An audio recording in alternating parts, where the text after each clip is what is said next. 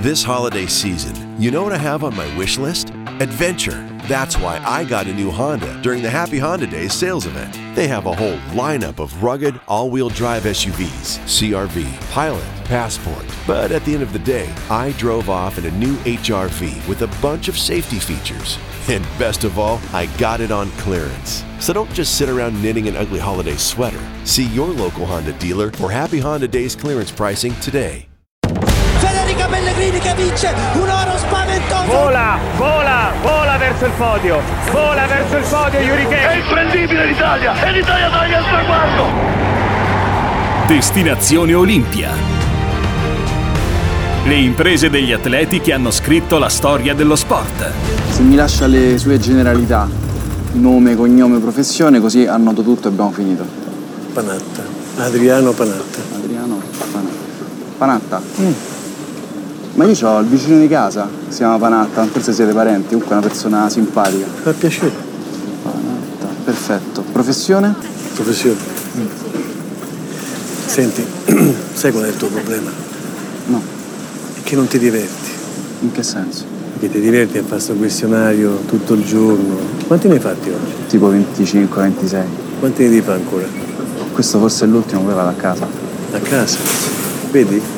Pensate solamente al risultato. Pensate solo a portare a casa il risultato.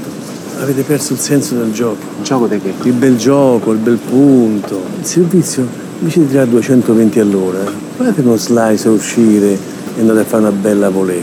Una volée? Sì, una volée. Sì. No, io poi di sport zero, poi la pallavolo a me... No, potete mettere un bel colpo piatto, bello, armonioso.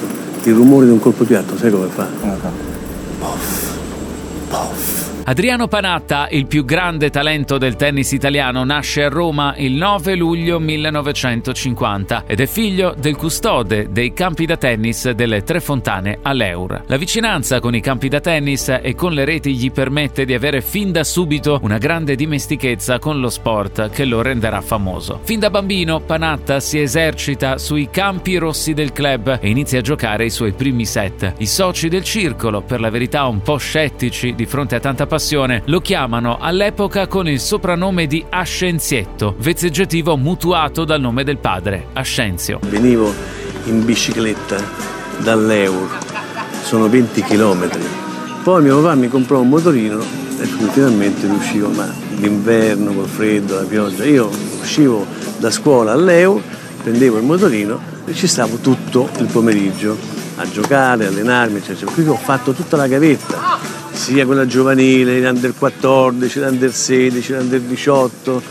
Cioè, io sono talmente affezionato a questo posto che ogni, ogni volta che ci vengo, e purtroppo ci vengo poco, no? Ancora mi emoziona. Ben presto l'ironia e la perplessità di amici e conoscenti dovranno però essere riviste e corrette. Gara dopo gara, vittoria dopo vittoria, la carriera di Ascenzietto prende quota fino a portarlo a guadagnare i primi posti della classifica nazionale. In particolare la grande occasione per entrare nell'albo d'oro della storia del tennis si presenta ai campionati italiani assoluti del 1970. In finale si trova a dover affrontare Nicola Pietrangeli, allora campione in carica e mito indiscusso del tennis italiano. A dispetto di ogni previsione, Panatta esce vittorioso da un confronto che per lui poteva apparire proibitivo.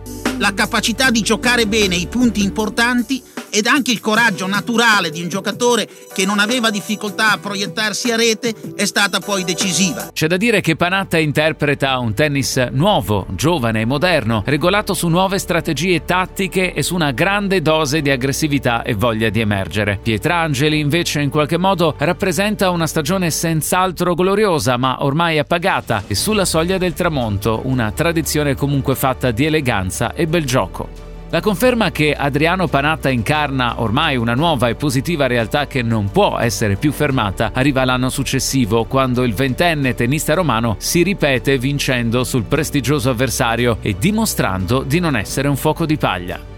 Dopo questo exploit così dirompente, la strada di Adriano Panatta conosce alcuni momenti di difficoltà, per il semplice fatto che, come spesso succede in questi casi, il pubblico incomincia a pretendere sistematicamente un rendimento all'altezza delle sue aspettative, senza però aver fatto i conti con l'unico neo del campione, che è la sua proverbiale pigrizia, un difetto che più di una volta costituirà un handicap per un rendimento agonistico adeguato ai massimi livelli in cui giocava. Borg aveva un po' ecceduto nel, nel, nel bere, insomma si era imbriagato, questa è la verità. Quello era di ferro e il giorno dopo mi ha dato 6-2, 6-3 e mi prendeva anche per i fondelli quando giocavamo e mi, e mi rideva.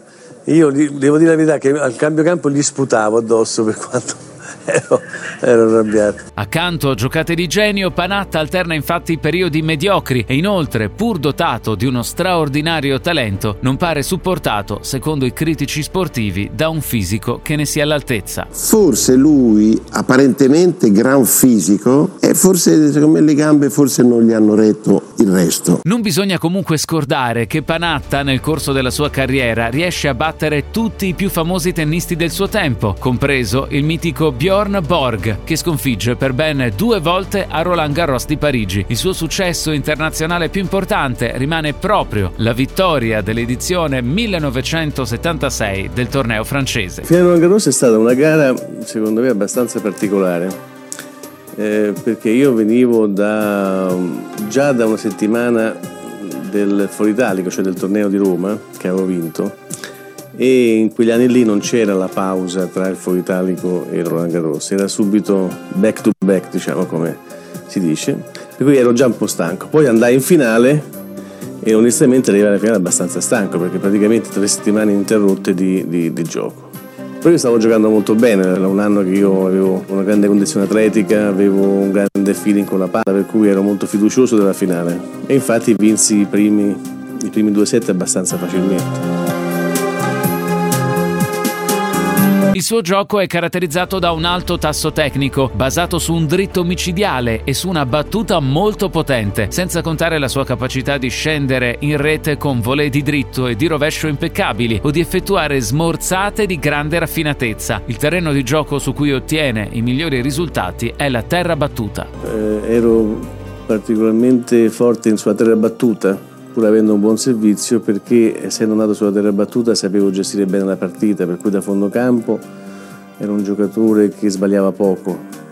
Eh, appena avevo l'opportunità andava a rete, era abbastanza dinamico a rete, per cui anche acrobatico diciamo per certi versi. E poi avevo un'arma sulla, sulla, sulla terra battuta che era la palla corta, per cui potevo alternare l'attacco eh, per andare a rete con una finta e fare la palla corta. Il punto massimo toccato dalla sua carriera in termini di successi riportati sono indubbiamente la seconda metà degli anni 70 con un picco assoluto rappresentato dal 1976, anno in cui vince la Coppa Davis con la squadra nazionale, il Roland Garros e gli internazionali d'Italia. Quest'anno, questo 76, come lo hai visto te, diciamo proprio da protagonista? Ma eh, si divide un po' in due parti, cioè la prima parte è un successo molto personale, cioè vinto due, due, tornei molto importanti per la mia carriera, Roma e Parigi, e dopo un po' il, la Coppa Davis che ha veramente completato tutto quanto l'annata in maniera meravigliosa. Logicamente la Coppa Davis è un, è un successo che va ripartito in tutto quanto in parti uguali dai giocatori, per cui eh, è un successo differente, cioè una soddisfazione un, po', un pochino differente, eh, riguarda veramente tutti quanti. L'anno prima aveva raggiunto il podio nel torneo di Stoccolma, in seguito arriverà in finale nel 1978, sempre agli internazionali di Roma dove viene battuto da Borg, vincendo il WCT di Houston nel 1977 e due volte il torneo di Firenze, 1975 e 1980. Nel 1979 raggiunge i quarti di finale a Wimbledon, perdendo sorprendentemente contro il semi sconosciuto americano Pat Dupré. Quell'incontro sarà l'unico match di tennis che abbia mai causato uno spostamento nella programmazione del TG1 delle 8 di sera. Cioè io ho avuto grandissime soddisfazioni nella mia carriera, tra cui appunto questa probabilmente è la più importante come palmarès, però insomma non ho mai pensato che quello che facevo era più importante della scoperta della penicillina. Abbandona le competizioni nel 1983 e inizia a ricoprire la carica di capitano, non giocatore della squadra italiana di Coppa Davis dal 1984 al 1997. Nel frattempo, oltre a partecipare a numerosi programmi televisivi, in veste di commentatore o di conduttore, si dedica anche alla motonautica, ottenendo ottimi risultati nell'offshore. Nel 1991 stabilisce infatti il primato mondiale di velocità nella categoria entrobordo, mentre nel 2004 si laurea campione del mondo nella classe Evolution con il team romano Turaia. Nel 2009 scrive e pubblica il suo primo libro dal titolo Più dritti che rovesci, incontri, sogni e successi dentro e fuori dal campo in cui racconta gli anni all'apice della sua carriera agonistica, curiosi aneddoti legati al mondo del tennis e le storie familiari. Prima della finale no, c'è un'atmosfera molto particolare negli spogliatoi, perché non c'è nessuno. Degli spogliatoi enormi dove normalmente ci sono 128 giocatori, coach, le cose, ma durante la domenica, la seconda settimana di Roland Garros non c'è nessuno, c'è solamente due giocatori.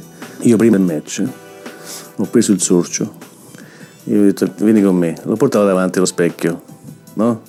Eravamo mutande tutte e due, eh? Io ho detto vedi, dimmi come fai a vincere. E lui non mi ha parlato per dieci anni. Oltretutto l'ho pure battuto il giorno, dopo, il giorno stesso, anche oggi quando mi guarda e mi saluta si ricorda sempre quello del discorso dello specchio. Federica Pellegrini che vince un oro spaventoso. Vola, vola, vola verso il podio. Vola verso il podio Yuri È imprendibile l'Italia e l'Italia taglia il traguardo. Destinazione Olimpia. Le imprese degli atleti che hanno scritto la storia dello sport.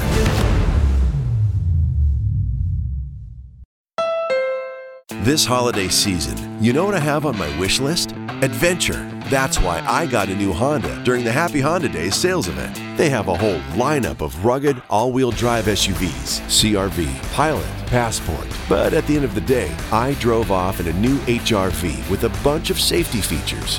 And best of all, I got it on clearance. So don't just sit around knitting an ugly holiday sweater. See your local Honda dealer for Happy Honda Days clearance pricing today. This holiday season, you know what I have on my wish list? Adventure. That's why I got a new Honda during the Happy Honda Days sales event. They have a whole lineup of rugged, all wheel drive SUVs CRV, Pilot, Passport. But at the end of the day, I drove off in a new HRV with a bunch of safety features. And best of all, I got it on clearance. So don't just sit around knitting an ugly holiday sweater. See your local Honda dealer for Happy Honda Days clearance pricing today.